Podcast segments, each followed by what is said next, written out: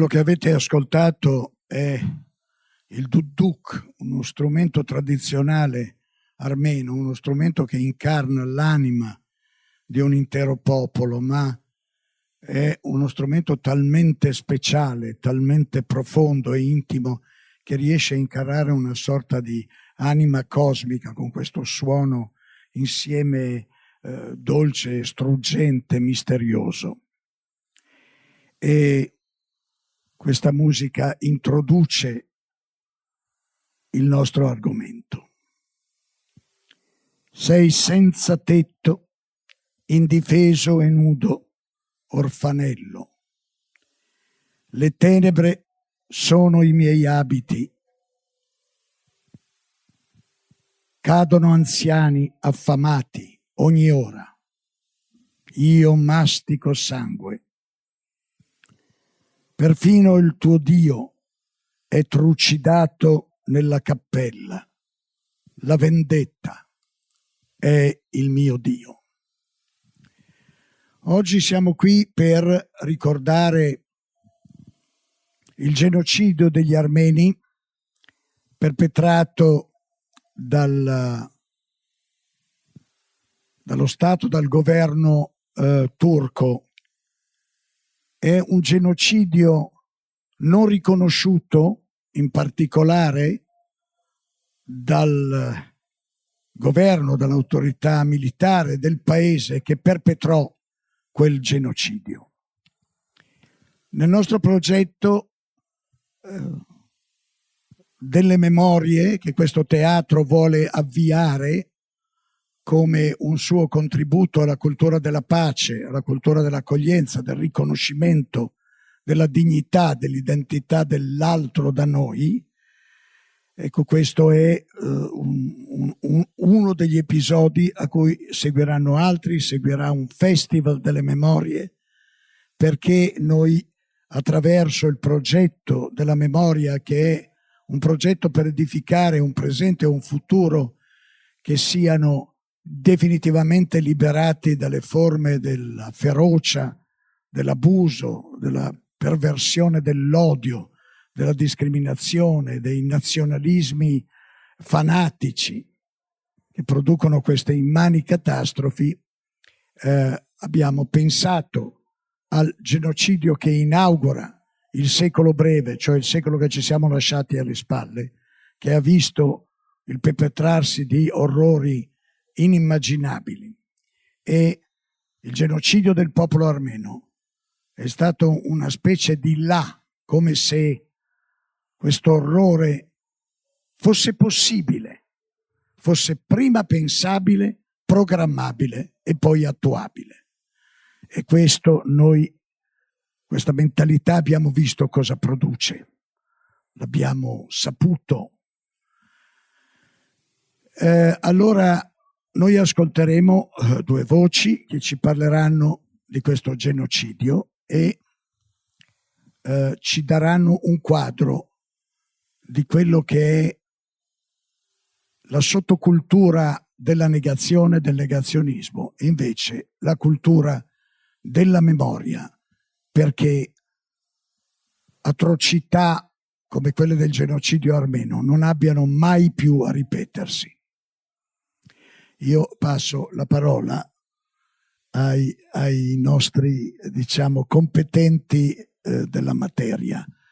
E sono eh, Vittorio Robiati Bendaud e soprattutto Antonia Arslan, che è diventata la testimone, eh, la voce che ha incarnato la grande tragedia del popolo armeno e ha saputo raccontarla come nessun altro. Grazie.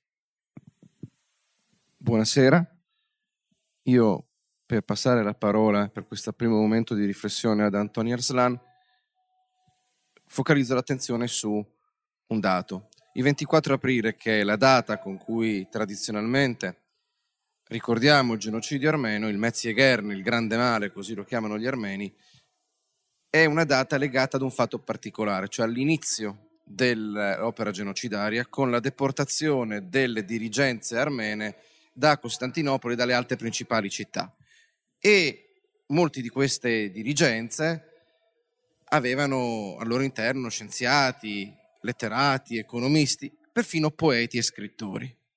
Ed sono proprio le, poe- le parole di un poeta, un poeta che stava all'estero, che è rientrato proprio per stare col suo popolo, che quindi è morto col suo popolo, sono quelle che sono state appena lette da questa poesia straziante, fortissima, eh, con un tono di responsorio, hm? come una vecchia e antica tradizione liturgica, specialmente di quelle chiese orientali.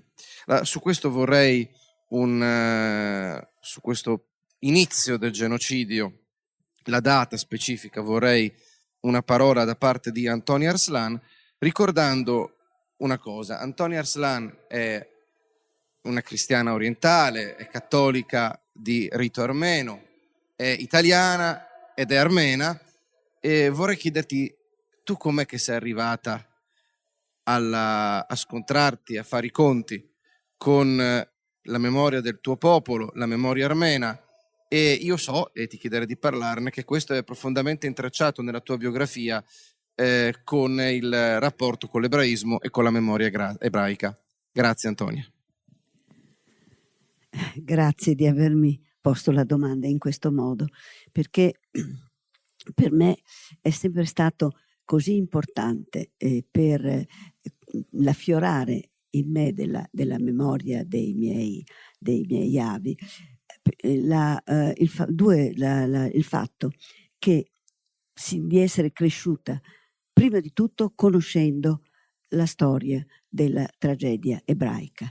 Ancora prima che si usasse la parola Shoah, eh, quando, quando, la mm, signora Vanda, che stava Vanda Saravalle, che stava al piano di sopra di casa mia, parlava soltanto della immane tragedia ed è, e si vantava di aver salvato suoi, tutti, tutti, e quattro i suoi figli con un sorrisetto con un sorrisetto che non dimenticherò mai. E quindi prima, prima lessi dei libri su, su, su, su, argomenti ebraici e storia e Anna Frank e così via. E poi arrivai al, ai 40 giorni del Musadag, che peraltro è opera di un ebreo. Per me, nella mia mente, le due tragedie si sono sempre intrecciate, ma di quella armena sapevo meno.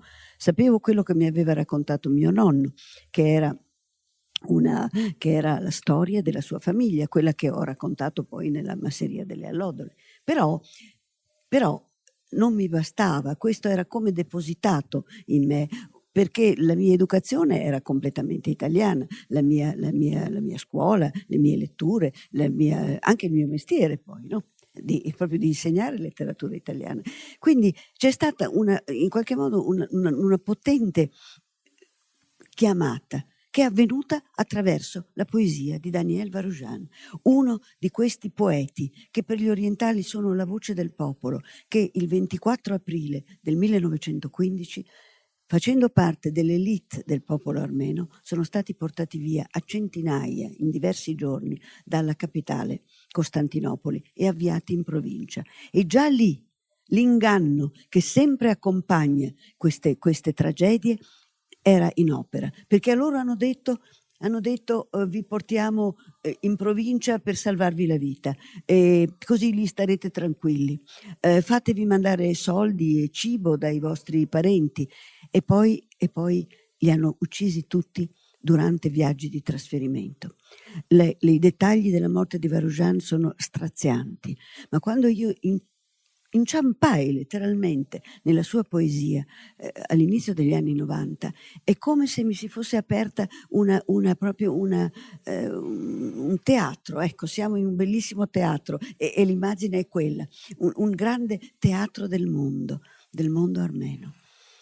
E così prima di tutto tradussi la, la, il canto del pane la sua opera pubblicata postuma e, e, poi, e, poi, attraverso musica, attraverso i concerti di una corale di Parigi straordinaria, e fu come se mi si aprisse, si affiorasse tutta la storia. Ecco.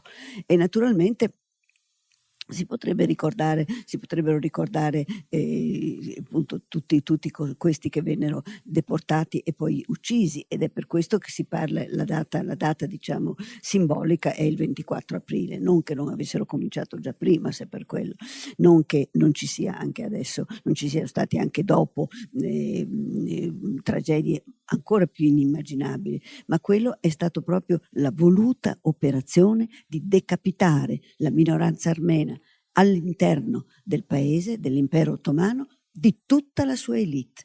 Quindi la, la programmazione era assolutamente accurata. Ecco. Allora, ehm, un'altra lettura e questa volta dalla Masseria delle Allodole di Antonia Arslan seminude, sporche, ammalate, affamate, abbacinate dal sole, con le trecce sudice legate alla meglio, coi vestiti a brandelli e un cencio in testa. Camminarono le madri armene, di paese in paese, come lebrose, come appestate tenute fuori dalle città che attraversavano, giacevano per terra senza sapere se avrebbero trovato la forza per rialzarsi. In quel fosco domani senza speranza e senza esito, stregate dalla sventura, camminando avanti senza più sapere perché, tranne il bisogno primitivo animale di giacere alla sera accanto ai loro bambini. I capelli bianchi, un tempo sempre ben pettinati, ondeggiano spaventosamente sciolti per le spalle, frammisti a foglie, polvere, insetti. I denti digrignano scarsa saliva e parole smozzicate, come un erinni, come una furia miserabile e guasta, Nevart, la buona donna, un po' stupida, un po' maligna, dal cervellino contento che faceva marmellate e cuoceva biscotti, si avanza instancabile e curva, gli occhi semichiusi, spaventevoli, fissi sull'orizzonte, portando con sé tutta la polvere delle strade tutto il destino delle armene, inconsapevole simbolo di degradata paura. Neppure gli Zaptier la toccano, Super, superstiziosamente porta sfortuna, sussurrano. Nevard scomparirà una notte inavvertita chiamata da un vento misterioso, da un miraggio accecante. Una cucina calda che le appare oltre l'altura, spelacchiata ai piedi della quale si sono rannicchiate in una sera qualunque di quel giugno interminabile. Cammina Nevart e il suo piccolo povero cuore si purifica a ogni passo sanguinano i suoi piedi sotto la crosta di sudiciume e lasciano una traccia ben visibile che però non interessa nessuno.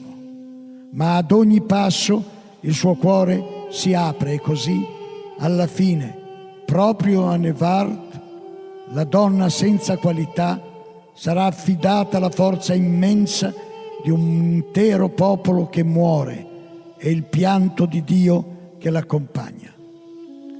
Non vedrà più i suoi figli e le belle nuore e i paesi lontani, non potrà più abbracciare Yervant che se n'è andato per non accettarla come madre. Ora però Dio l'ha perdonata e Nevart cammina nella luce. Spera di ritrovare Hamparzum, ma umilmente ormai le basta un posto in seconda fila. La moglie vera di lui, lo sa bene, è la raggiante Iscui. Come posso competere con una diciannovenne? Si chiede ragionevolmente. Io sono vecchia e così sporca e così stanca. Poi si abbatte come un tronco fulminato di traverso sul sentiero. Un mulattiere del vicino villaggio la troverà all'alba. È un uomo pio e siccome nessuno lo vede, presto presto smonta lo schifo del corpo grosso e già guasto e la seppellisce presso un ruscello, mormorando una preghiera al Dio vivente che è sacro per tutti.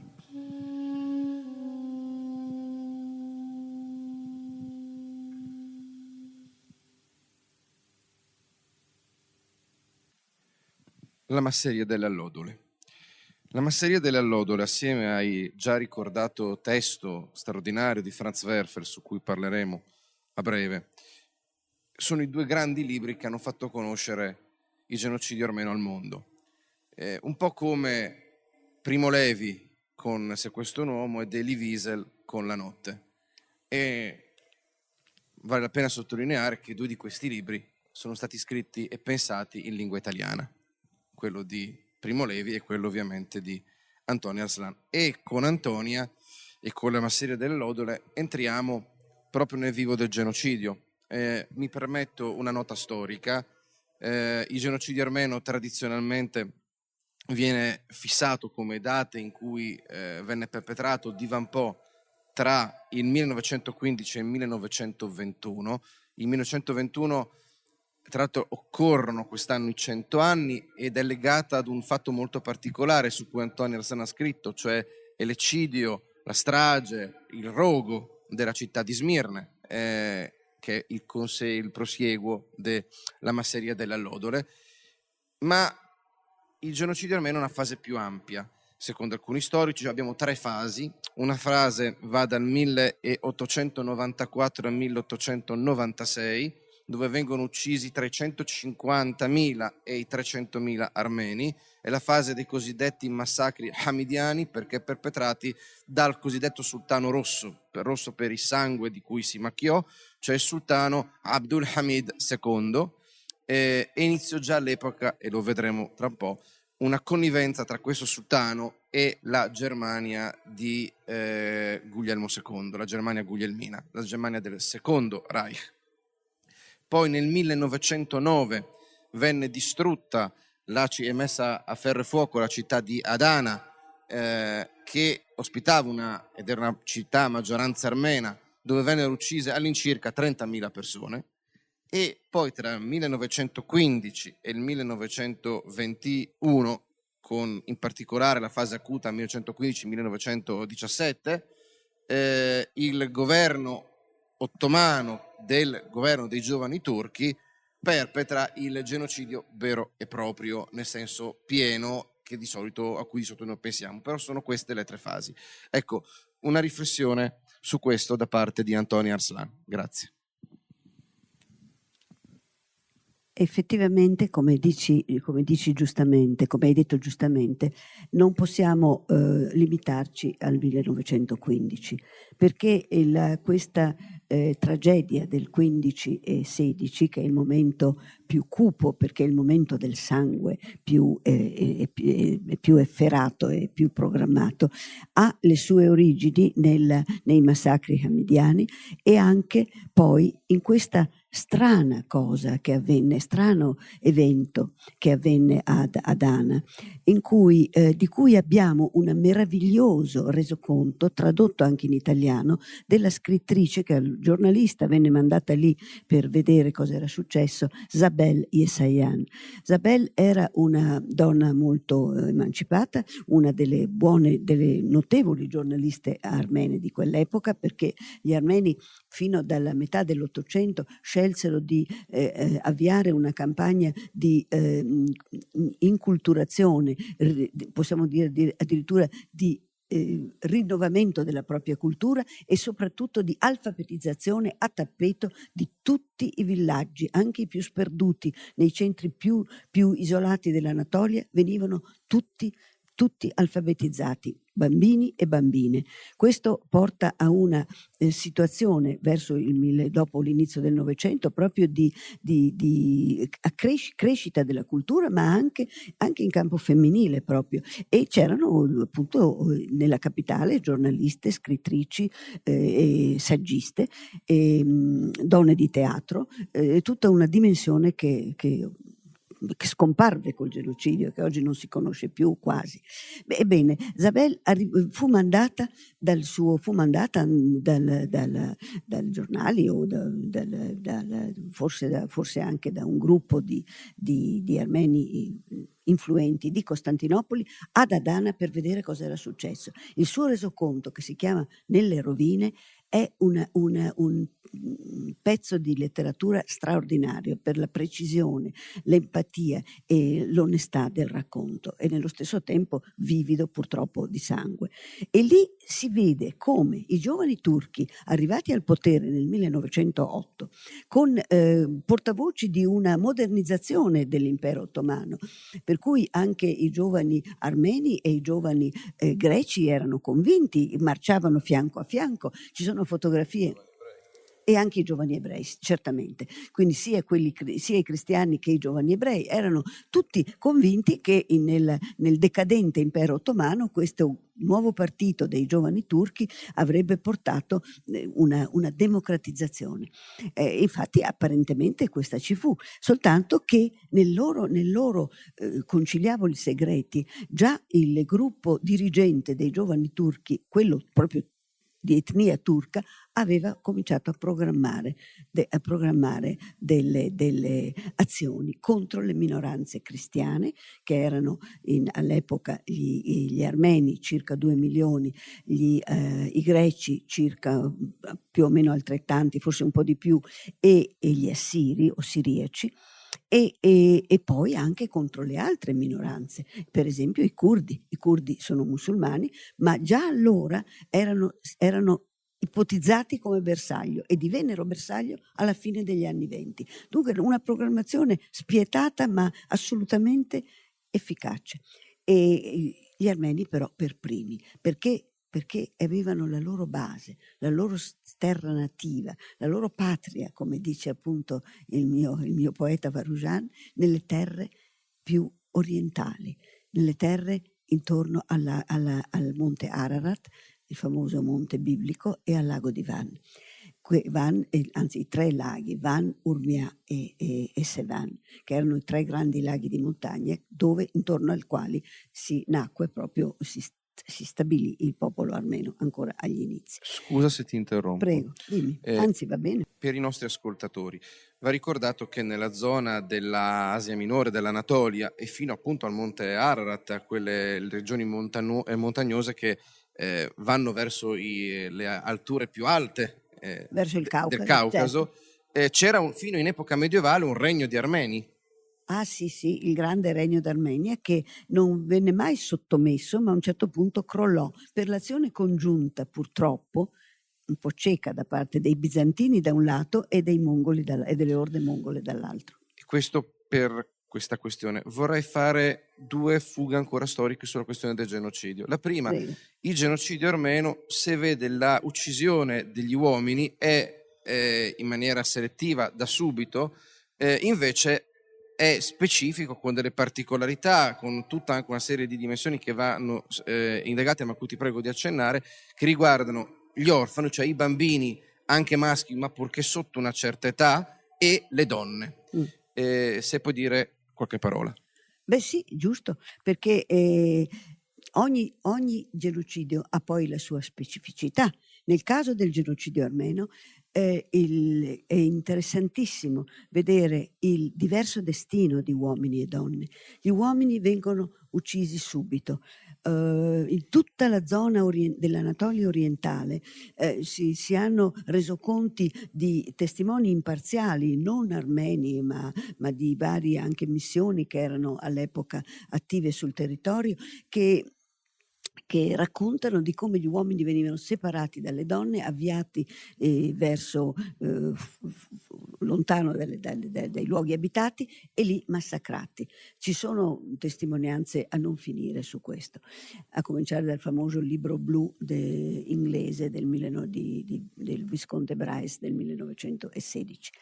E, e quindi le donne rimanevano sole ed erano prede perché, eh, di fa, perché eh, avviate a piedi nelle vie della deportazione venivano avviate verso il nulla, possibilmente verso la morte e morivano quasi tutte, però eh, siccome qualcuna in qualche modo resisteva o sopravviveva, eh, erano, erano, erano, prede perché una donna giovane o una giovinetta o una ragazza venivano portate via negli harem lontani, come, come, mi è capitato di scrivere, perché queste, di queste ragazze, di queste donne si sono perse spesso le tracce. Un dato che noi conosciamo è che oggi una parte consistente della popolazione turca è eh, originaria di armeni bambini o donne armene che furono islamizzate e turchizzate a forza e, ehm, e che oggi a volte riscoprono in maniera molto difficile le seconde, le terze, le quarte generazioni le loro origini. Certo, ci sono anche dei libri su questo,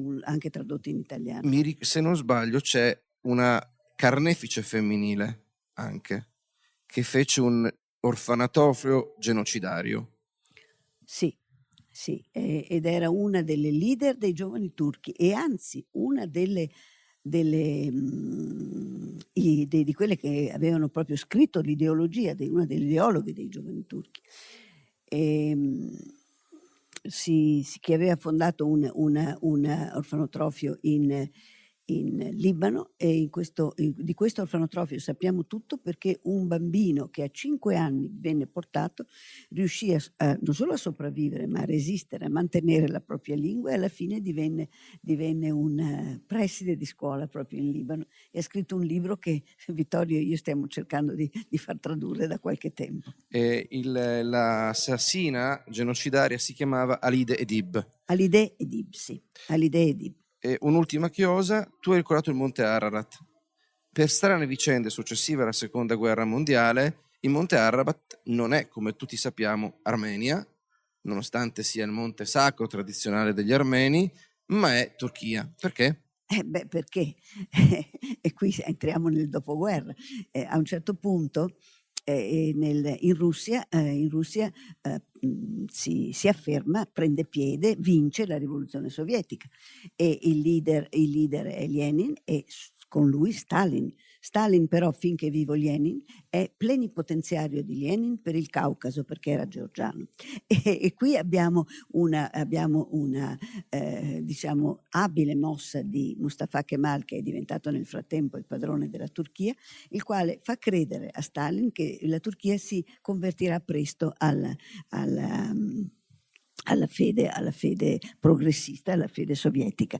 E allora, eh, e allora e Stalin non solo mutila il territorio della neonata Repubblica d'Armenia di due, di due, di due zone cruciali, ma col trattato di Kars restituisce, dà alla Turchia tutta la zona del monte Ararat e la città di Kars, che è quella di, del protagonista del famoso romanzo Neve di Orhan Pamuk, che, che, era, eh, che è ancora stata disegnata e costruita, nella sua maggior parte, da architetti eh, russi dell'Ottocento. Quindi ha proprio una impronta russa, ma eh, è stata restituita insieme ad altre zone. Ecco, vabbè, questo, eh, Stalin stato, era georgiano, non amava gli armeni, e, e, e, ha fatto un, una, bella, una, bella, donazione alla Turchia col trattato di Kars, col quale anche tutto il Monte Ararat è stato. Di quei stato due dato. territori parleremo tra un po'.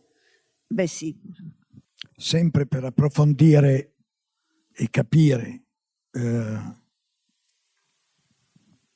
come si sviluppano e come prendono forma i genocidi e quali complicità eh, chiamano, o eh, complicità volontarie naturalmente, ecco, leggiamo anche la prossima lettura.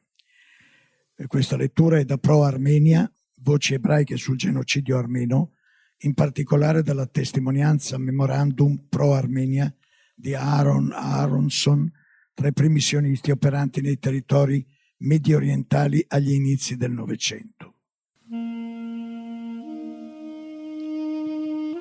Chiunque conosca qualcosa dei tedeschi e delle maniere lunghe e tortuose che possono usare per la realizzazione delle loro ambizioni, che sono in effetti niente meno che missioni divine, ripeto questo chiunque esiterebbe a dire che spazzare via da quei paesi l'elemento più fiorente che ci fosse, ovvero gli armeni, e con loro i cristiani assiri e quelli greci del Ponto, potrebbe non aver contrariato, per non dire leso, la politica tedesca? I massacri armeni sono frutto dell'azione pianificata con cura dai turchi e i tedeschi certamente dovranno per sempre condividere con loro l'infamia di questa azione.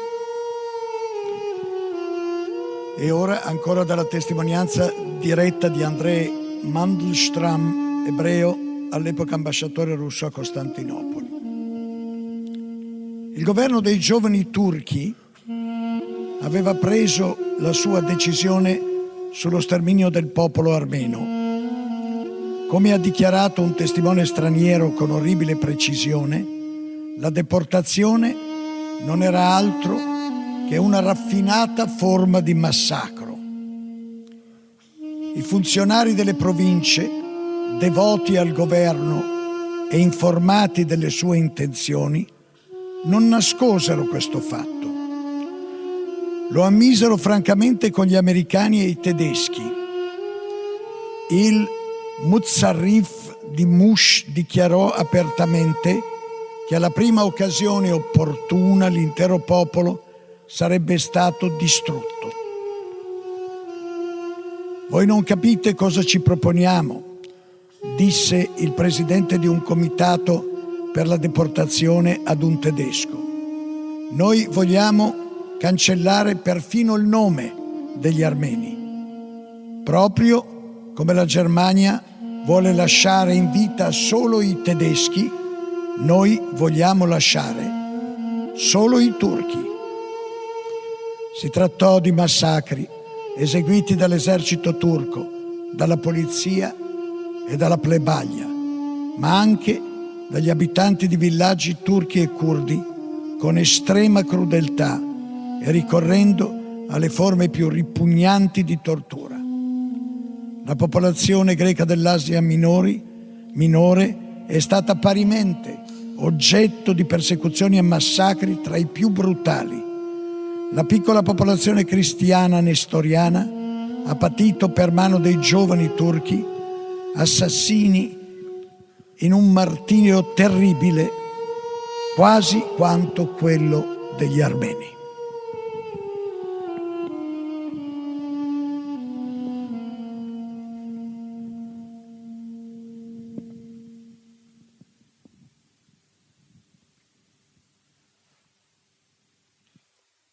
E qui le faccende si complicano.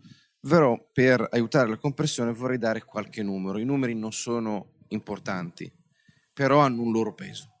Allora, gli armeni uccisi durante il genocidio, esclusi quei 150-300 mila dei massacri hamidiani di fine 800, furono tra il milione e il milione e mezzo.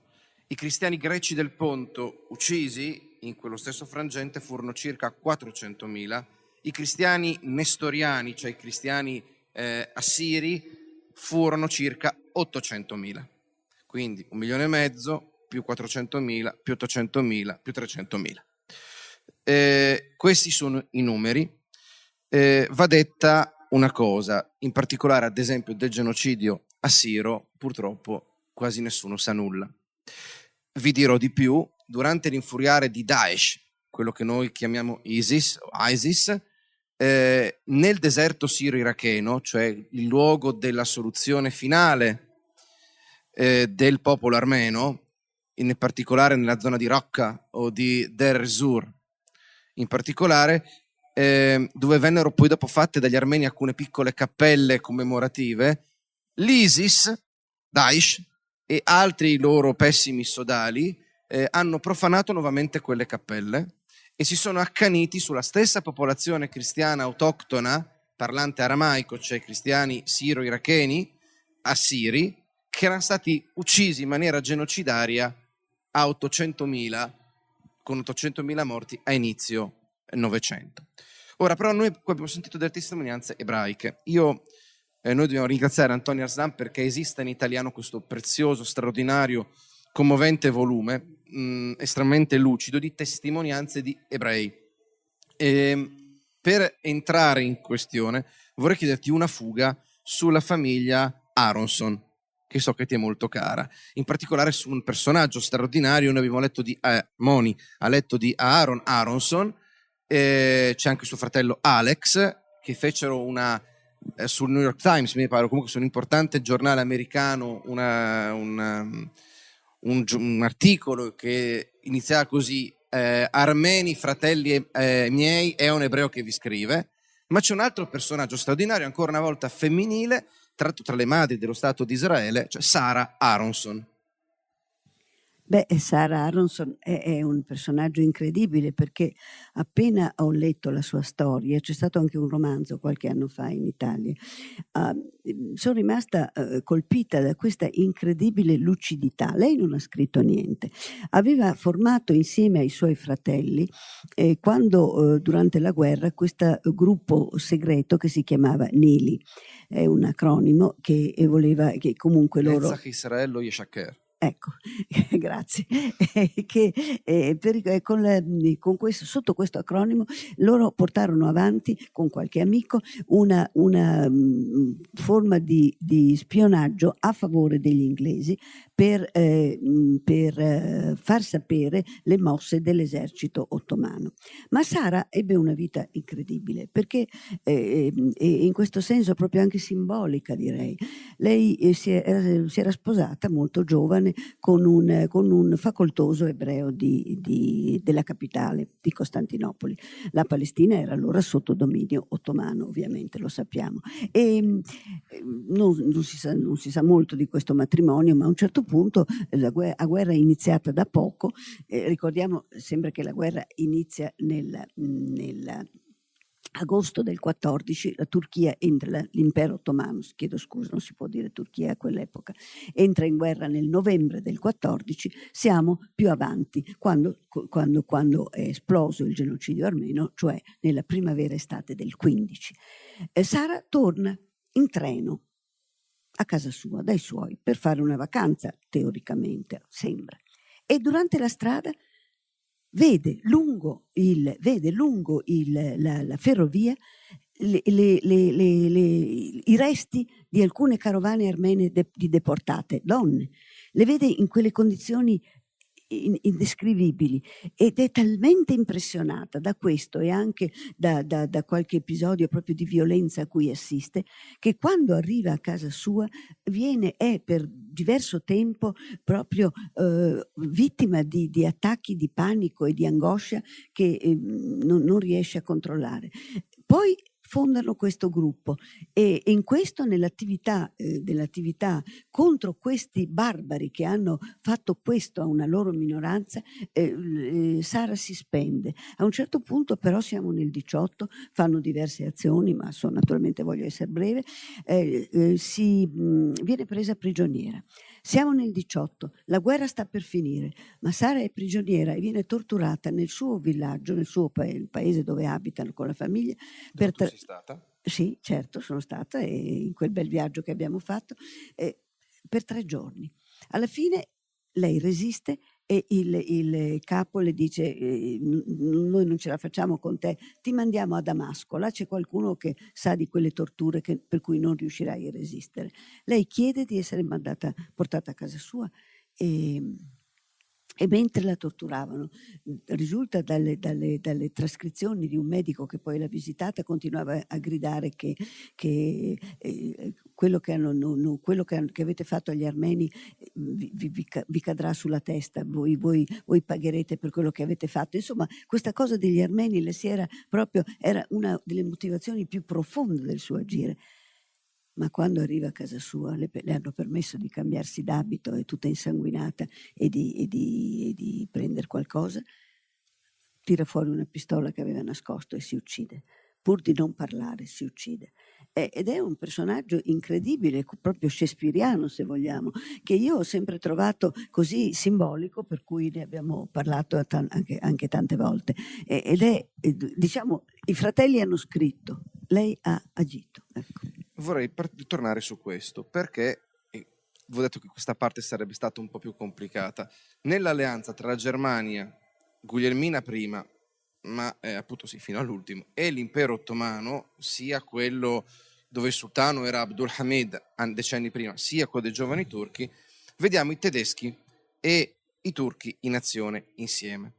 E nei giornali tedeschi, per squalificare la prospettiva armena, che erano cristiani, la stampa adotta nei riguardi degli armeni le categorie antisemite, per cui vengono descritti come nocivi del, per l'impero ottomano tanto quanto gli ebrei per l'Europa, in particolare Mitteleuropa di eh, matrice eh, germanica. E quindi gli ebrei addirittura vengono, gli armeni, scusate, vengono definiti come Uberjuden, super ebrei, badate, riferendosi a quelli che poi sarebbero stati chiamati dagli stessi tedeschi qualche decennio dopo Untermenschen, sotto uomini, cioè gli ebrei. La lingua tedesca si presta a questi giochi di parole, effettivamente. E ricordiamoci che quindi qui abbiamo una connessione stretta tra i due genocidi, quando la Germania aveva già perpetrato uno, prima di quello armeno, nei suoi possedimenti coloniali in Africa, c'è quello contro la popolazione degli Herero e dei Nama, quindi tre genocidi da parte della stessa eh, enclave, milieu culturale, politico, cioè quello tedesco-germanico, nell'arco di circa 40 anni. Herero e Nama, armeni, ebrei, dove la partecipazione piena e assoluta ovviamente è quello ebraico. Attenzione, nel 1933 un ebreo, amico di Kafka e di Max Brod, Franz Werfel, scrittore che andava per la maggiore, rappresentato a teatro, scrive il suo capolavoro. Aveva già scritto di libri, vi ricordo Verdi sul nostro grande Giuseppe, ma scrive i 40 giorni del Musadag nel 33 e lo fa per avvertire in quel modo gli ebrei. Lo pubblica nel 33. Lo pubblica nel 33 e viene messo subito dopo al bando e bruciato con i roghi di libri di scrittori ebrei che i nazisti eh, eh, organizzarono, parlando del terribile complotto, potete immaginarvi, ebraico-armeno. Ecco, questo qualche liaison tra le due vicende. Questo fa capire come i due genocidi che sono specifici devono essere eh, affrontati, accostati, analizzati con le loro specificità e peculiarità e singolarità, però sono connessi tra di loro in una specie di tremendo unicum. Badate, si parlava prima di, dell'inganno agli scrittori che dovevano essere portati in un luogo sicuro. E lo stesso negazionismo intragenerazione genocidario, scusatemi, che parlava di deportazioni ad est per non parlare di soluzione finale. Sì, cioè è l'uso, è l'uso abilissimo di parole totem che vengono che vengono estrapolate e usate, che loro capiscono cosa significano, ma che un domani possono essere usate per, per negare. Per negare. Ecco, questo è eh, la deportazione, è semplicemente spostamento di popolazioni perché c'è la guerra. Naturalmente un'assurdità perché la guerra, infieri, in, la guerra era all'estremo est e, e, le, e, il resto della popolazione armena non c'entrava niente. Eh, la, la, la, soluzione finale è, è, è chiamata come... c'è tutto questo questo gioco di eufemismi, di parole totem appunto, che fanno, che fanno ehm, rabbrividire, devo dire, ma che in tutti e due i casi eh, portano a degli esiti di estrema raffinatezza. Non dobbiamo dimenticare che l'hanno fatto molto bene e che per quanto riguarda la, eh, la l'attuale Turchia, naturalmente salvaguardando l'onore di tutti i cittadini turchi che invece hanno lottato contro, hanno salvato degli armeni e adesso pagano sulla loro pelle, magari in prigione, il fatto di, eh, di eh, accettare l'idea de, di, di, di, riconoscere il genocidio armeno. Il primo fra questi è il, lo scrittore, saggista e, e storico Taner Akchan, di cui eh, abbiamo appena pubblicato eh, proprio noi il, il libro il libro Killing Orders, che ha trovato, è riuscito a dimostrare l'autenticità di un plico di telegrammi di, di Talat Pasha, che essendo telegrammi cifrati, rivolti alla, all'ufficio per le deportazioni della città di Aleppo e di altre città vicine, sono, dicono, la verità. Ecco, ecco e ascoltiamo proprio di Taner Akcham una riflessione sulla pratica del negazionismo, perché eh, tutti i genocidi conoscono questo fenomeno. Malgrado le evidenze, eh, coloro che li hanno perpetrati eh, eh cercano di negarli.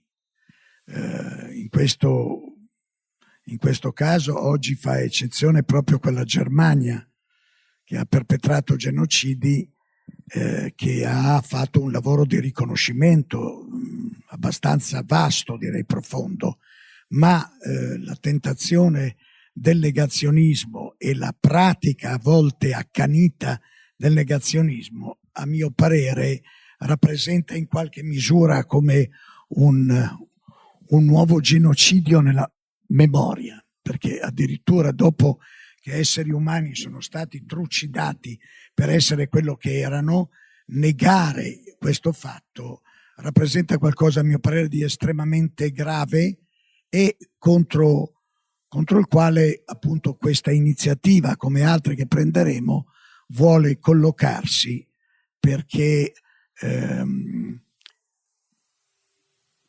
restituire nella memoria la verità significa iniziare un altro cammino eh, eh, delle relazioni fra esseri umani, fra genti, fra popoli, che eh, laddove venga accolto eh, bandendo dal proprio orizzonte la, questa vera e propria pestilenza che è il negazionismo, può appunto costruire un nuovo orizzonte. Allora, questa lettura è eh, da Killing Orders, di Taner Akçam, insigne storico turco incarcerato in Turchia per i suoi studi e le sue posizioni. È attualmente esule negli Stati Uniti d'America. La pratica del negazionismo nei confronti delle atrocità di massa viene generalmente considerata come una semplice negazione dei fatti, ma questo non è affatto vero. Il negazionismo germina piuttosto nel nebbioso territorio tra fatti e verità, mettendo in scena i suoi fatti ed esibendo le sue verità. In definitiva, i dibattiti sul negazionismo non ruotano attorno all'accettazione oppure al rifiuto di un gruppo di fatti accettati o delle verità che ne derivino. Sono senza dubbio una lotta per il potere, mossa da un diverso ordine di fatti e di verità, animata da altri moventi. Una lotta di questo genere è riscontrabile in relazione alla realtà del genocidio armeno che tra il 1915 e il 1921 condusse alla morte e più precisamente all'uccisione oltre un milione di persone.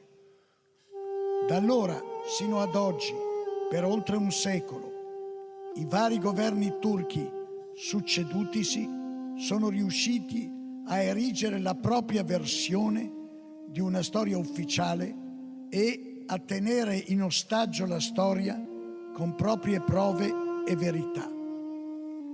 Così facendo, hanno trionfato nel rendere noto il loro punto di vista, elevandolo a livello di ragionevole possibilità storica.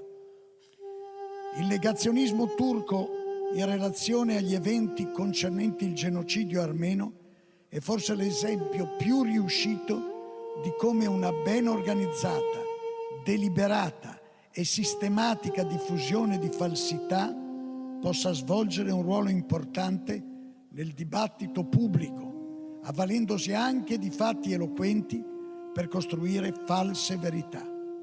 E così le verità basate sui fatti sono state screditate e degradate allo stato di semplice opinione. Occultare la verità con lo scopo di silenziarla è stato un aspetto fondamentale di questa strategia.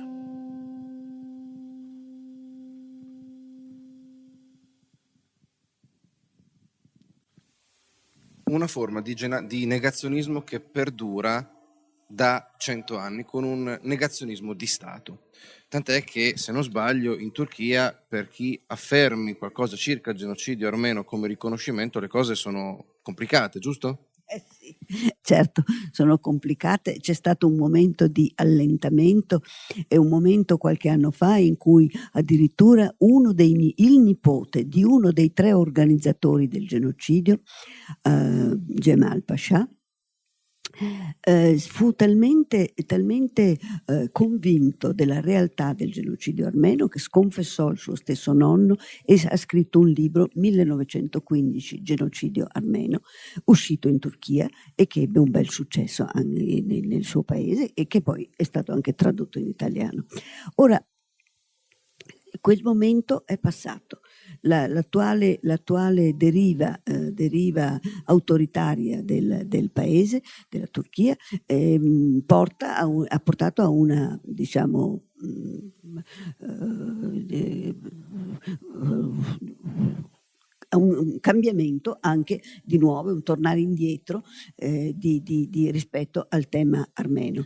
Tant'è vero che eh, recentemente nella guerra, nella guerra, dei 40 giorni eh, scatenata dalla, dall'Azerbaigian per riprendere dei territori nel Nagorno-Karabakh, nel Caucaso.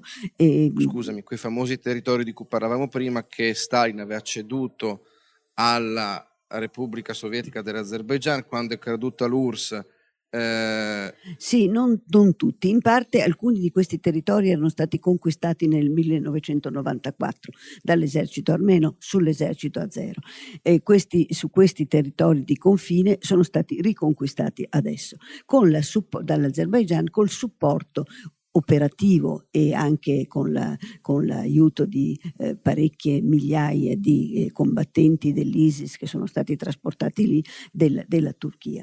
E in mm, una di queste occasioni... Attualmente è saldatasi stato, con i fratelli musulmani. Esatto, e, è, stato, è stato così serenamente detto dall'attuale presidente della Turchia completiamo l'opera dei nostri antenati, frase che è piuttosto agghiacciante. Ora, eh, in tutto questo effettivamente c'è, una, c'è, una, una, eh, c'è un tornare indietro, poi anche, nel, anche nel, nella piccola diciamo, amministrazione locale. Purtroppo oggi in Turchia non sono in prigione soltanto alcuni che sostengono il genocidio armeno, ma tanta altra gente, professori di università piuttosto che avvocati, sono morte anche recentemente una, una avvocata in, in, prigione per questo, per un terribile sciopero della fame. Mm? Perdonami, ovviamente la solidarietà a questa popolazione turca che è maggioritaria resistenza è piena, specialmente in questo periodo, ma ehm, si parla del negazionismo. Eh, è un negazionismo che va per sostituzione, cancellazione e rimozione. Allora, rimozione e rimozione di quello che è successo. Faccio presente un dato, per, anche nel dibattito internazionale, tempo fa parte di un partito italiano, quindi totalmente democratico, nell'alveo della democrazia, è stata definita da un giornale, senza che nessuno battesse ciglio, come i giovani turchi. Questo fa capire che c'è stata una rimozione.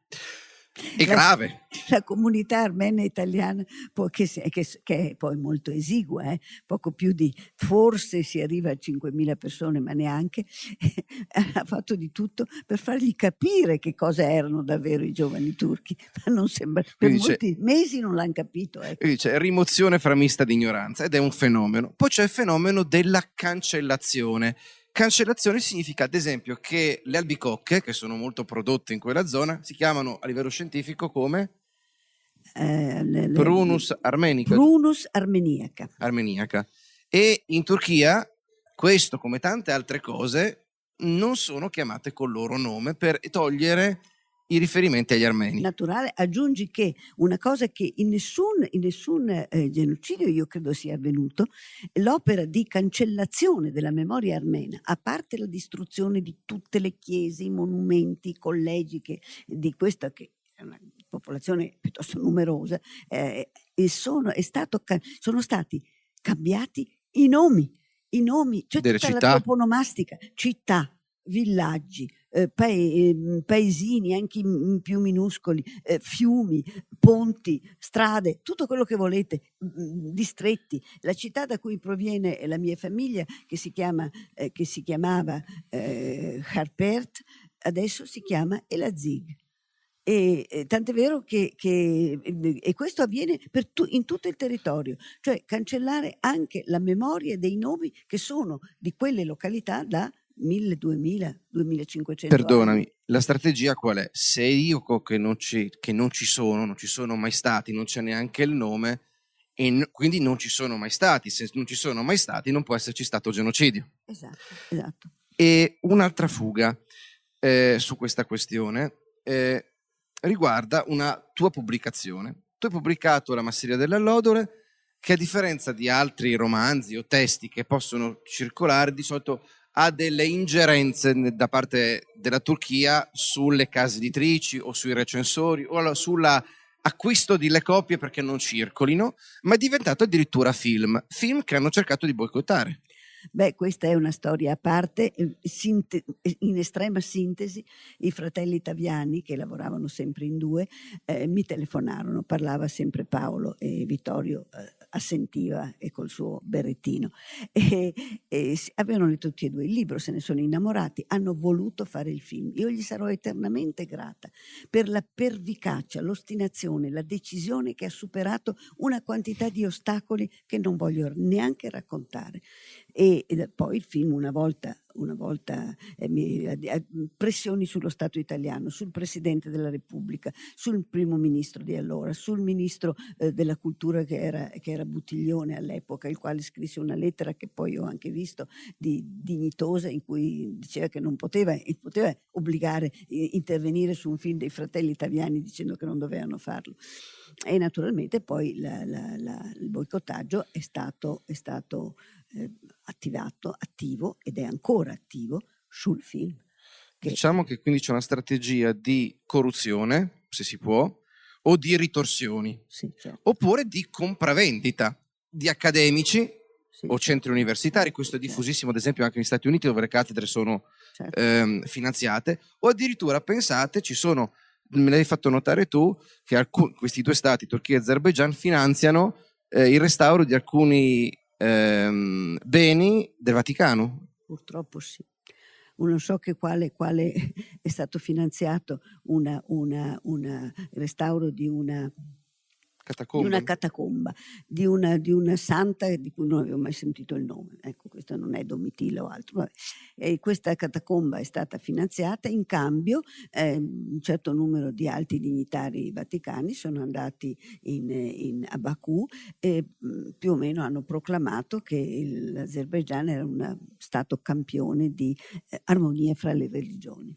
E questo è involontariamente patetico se non ridicolo, tuttavia è avvenuto. Vorrei chiederti una cosa, si parlava di negazionismo. Eh, in Italia c'è stata una persona del mondo ebraico, ritorniamo a quello di prima, che si è spesa molto negli altri... Ah beh sì, eh, sì no, aspetta, certo. aspetta un secondo, ma vorrei che tu prima di parlare di lui parlassi del tuo incontro con Elie Wiesel, perché riguarda proprio questo problema. Anche di quello? Eh sì. Eh sì, va bene, ma, ma, abbiamo poco tempo ormai e quindi, e quindi e, sinteticamente mi sono trovata, ho conosciuto Wiesel a una cena a New York, di, di, di una, una, cena di quelle di beneficenza che gli americani fanno continuamente, eh, dei dentisti armeni della, della zona di New York, sono parecchi gli armeni negli Stati Uniti, più di un milione e mezzo circa. E a questa cena eh, c'ero io come ospite e c'era anche Wiesel che così in quell'occasione una, facendomi scoppiare in lacrime dall'emozione, disse che aveva cambiato idea rispetto al genocidio armeno e eh, da allora in poi l'avrebbe chiamato genocidio. Perché, perché, aveva capito che sue precedenti posizioni eh, non erano corrette. E in Italia? E in Italia naturalmente l'Aras, no? Rav Laras, che, anche, che ho avuto la felicità di conoscere quando ero ormai molto anziano in un'occasione e poi di scambiare qualche lettera con lui, che ha scritto due, un paio di articoli che conservo religiosamente perché sono non solo una presa di posizione, ma una chiarissima e motivata presa di posizione, ragionamenti impeccabili e assolutamente degni della sua, della sua intelligenza. Che oggi hanno avuto una conferma. Ah sì, che oggi hanno avuto una conferma, stavo per dirlo io questo, è vero, perché i, i, i, tutti i rabbini italiani, eh, la, la, l'assemblea rabbinica ha fatto una dichiarazione per il 24 aprile, cosa non scontata, cosa bellissima che diciamo non può che rallegrare chi crede nel, eh, come me con molta, con molta passione in, in, questa, in, questa, strada, in questa eh, vicinanza, di, di vicinanza sa, fatti salvi le specificità di tutti e due, l'immensa tragedia della Shoah, ma anche l'immensa tragedia degli armeni e le connessioni fra i due, che sono importantissime. Diciamo che una dichiarazione così ufficiale è, è, è una pietra miliare. Ecco. Siamo in chiusura con tue parole per i fatti che riguardano già ricordati la guerra dello scorso settembre-ottobre, in cui purtroppo ci sono connivenze, silenzi, giochi di forza, vigliaccheria, viltà da parte di praticamente tutti i paesi democratici, nessuno escluso, noi siamo qua in Italia come italiani, incluso il nostro, ma rispetto non soltanto il nostro, è una questione molto grave e molto complessa.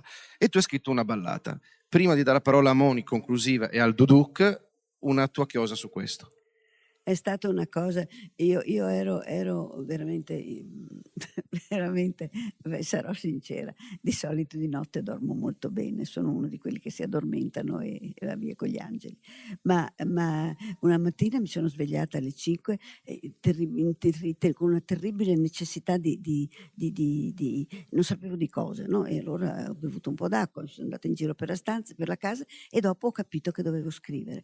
E non mi è mai successo di notte così così. Ed era una ballata perché vedevo questi poveri soldatini armeni che stavano cercando di difendere il loro paese e che venivano cecchinati uno alla volta da missili e droni di ultima generazione.